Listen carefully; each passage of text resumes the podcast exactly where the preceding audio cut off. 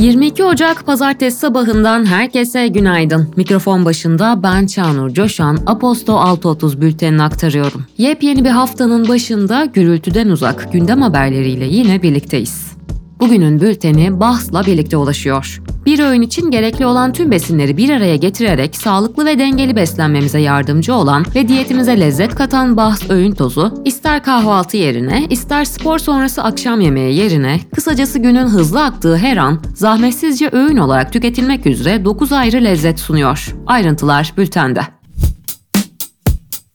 Türkiye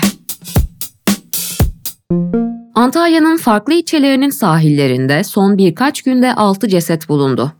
Serik, Manavgat, Aksu ve Alanya'da farklı zamanlarda bulunan cesetlerin bazı uzuvlarının bulunmadığı bildirildi. Cesetlerden birinin yaklaşık 2 hafta önce kaybolan 18 yaşındaki MŞ'ye ait olma ihtimali üzerine ailesinden DNA örneği alınacağı bildirildi. Antalya Valiliği, bulunan 6 cansız bedenden 5'inin üzerindeki kıyafetlerin yabancı menşeli olduğunu, Aralık 2023'te Lübnan ve Suriye arasındaki sahil bölgesinde 90 kişiyi taşıyan ve Kıbrıs'a doğru hareket eden bir teknenin o günkü hava şartlarından dolayı muhtemelen battığını ve cansız bedenlerinde dalgalarla Antalya kıyılarına ulaşmış olabileceğini açıkladı. Cumhurbaşkanı Erdoğan, AK Parti'nin yerel seçimlerde İstanbul'un ilçelerinde yer alacak belediye başkan adaylarını tanıttı. AK Parti, Silivri ve Beşiktaş'ta MHP'li isimlere yer verdi. Açıklanan isimlerden bazıları bültende. Büyükçekmece Belediyesi'nde görevli birkaç personel hakkındaki rüşvet iddiaları üzerine açılan soruşturmada başsavcılık depreme dayanıksız olduğunu belirterek yaklaşık 8 milyar 640 milyon lira değerindeki 144 villanın yıkımına karar verdi. Türkiye'nin ilk uzay yolcusu Alper Gezer Avcı, AX-3 görevi kapsamında Uluslararası Uzay İstasyonu'na gitti. Cumartesi günü Dragon kapsülünün ISS'e kenetlenmesinin ardından Gezer Avcı ve 3 astronot istasyona geçti. Karşılama töreninde Gezer Avcı konuşmasında Atatürk'ün istikbal göklerdedir sözüne yer verdi. İtalya Başbakanı Giorgia Meloni, cumartesi günü Türkiye'ye yaptığı ilk resmi ziyaretinde Cumhurbaşkanı Erdoğan'la bir araya geldi. İtalya haber ajansı ANSA'nın haberine göre göç alanındaki işbirliğini güçlendirme konusu öne çıktı. Görüşmeye ilişkin resmi bir açıklama yapılmadı. Dünya İsrail, Suriye'nin başkenti Şam'a füze saldırısı düzenledi. Saldırıda İran devrim muhafızlarının 5 üyesinin öldürüldüğü belirtildi. İran'daki yerel haber ajanslarına göre iki üst düzey İranlı askeri danışman hayatını kaybederken çok sayıda kişi de yaralandı. ABD Başkanı Joe Biden, İsrail Başbakanı Benjamin Netanyahu ile telefonda görüştü. Biden görüşmede bağımsız bir Filistin devleti kurulabileceği fikrini yinelerken, ordusu olmayan bir Filistin devleti fikrini de seçenekler arasında gösterdi. Biden görüşmenin Netanyahu görevdeyken de bağımsız Filistin'in hayata geçirebilir olduğuna dair inançlı hissettirdiğini belirtti. Netanyahu'nun sözcüsü İsrail liderinin cumartesi günü Biden'la yaptığı telefon görüşmesine ilişkin ülkesinin güvenlik ihtiyaçlarının egemen bir Filistin devletine yer bırakmadığını söyledi. Filistin Devlet Başkanlığı sözcüsü Nebile Burudeyne, görüşmeye ABD'den de Filistin'i tanıması bekleniyor. İki devletli çözümden söz etmesi değil ifadeleriyle tepki gösterdi. Afganistan'ın Badahşan viyaletinde Rusya'ya ait özel bir uçak Topak dağlarına düştü. Rusya Federal Hava Taşımacılığı Ajansı uçağın Rusya'ya ait olduğunu, içinde 4 mürettebat ve 2 yolcunun bulunduğunu açıkladı. Badahşan Vilayeti Kültür ve Enformasyon Müdürü Zabihullah Amiri bölgeye arama kurtarma ekibinin sevk edildiğini duyurdu. Almanya'da aşırı sağcı parti AFD'nin milyonlarca göçmeni ülkeden sınır dışı etme planlarının konuşulduğu gizli toplantısının basına yansımasının ardından ülkenin farklı şehirlerinden 100 binin üzerindeki kişi AFD'ye karşı protesto düzenledi. Protestocular demokrasiyi savunun, naziler dışarı, faşizme karşı hep birlikte mücadele yazılı posterlerle yürüdü. Hollanda, güvenlik, barınma, ulaşım ve personel gibi maliyetlerinin devlet tarafından karşılandığı kraliyet ailesini vergi mükellefi yapmaya hazırlanıyor. Yapılacak ilk oylamada çoğunluk sağlanırsa ilk önerge kabul görecek ancak anayasa değişikliği için parlamentonun her iki kanadının da üçte ikisinin desteği gerekiyor. Ekonomi TÜİK verilerine göre 2023'te konut satışları yıllık bazda %17,5 azalarak 1 milyon 225 bin 926 seviyesine geriledi. Böylece 2014 yılından bu yana görülen en düşük satış rakamı kaydedildi. Konut satışlarında İstanbul %16,2 ile en yüksek paya sahip olurken İstanbul'u %9,3'lük payla Ankara ve %5,3'lük payla İzmir takip etti.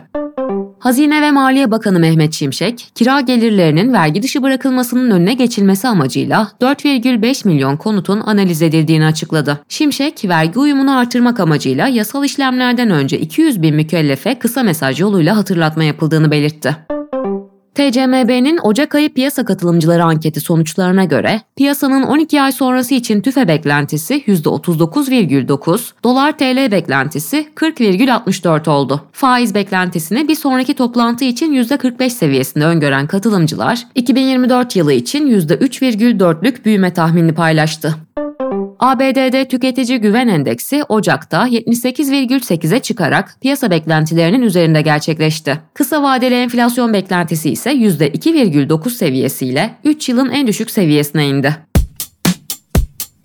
İş dünyası ve finans TES Genel Başkanı Bendevi Palandöken, e-ticaret sitelerinden satış yapan esnafın aldığı hizmete göre değişkenlik gösteren komisyon oranları için taban ve tavan fiyat uygulaması getirilmesini istedi. TOK T10X için genel sipariş dönemi 20 Ocak Cumartesi günü başladı. Teslimatlar, sipariş sırası, konfigürasyon özellikleri ve bunlara bağlı üretim planlamasına göre yapılacak. Bankalar arası kart merkezi verilerine göre Aralık 2023'te kredi kartları, banka kartları ve ön ödemeli kartlarla yapılan toplam ödeme tutarı yıllık bazda %116 artarak 978,3 milyar lira oldu.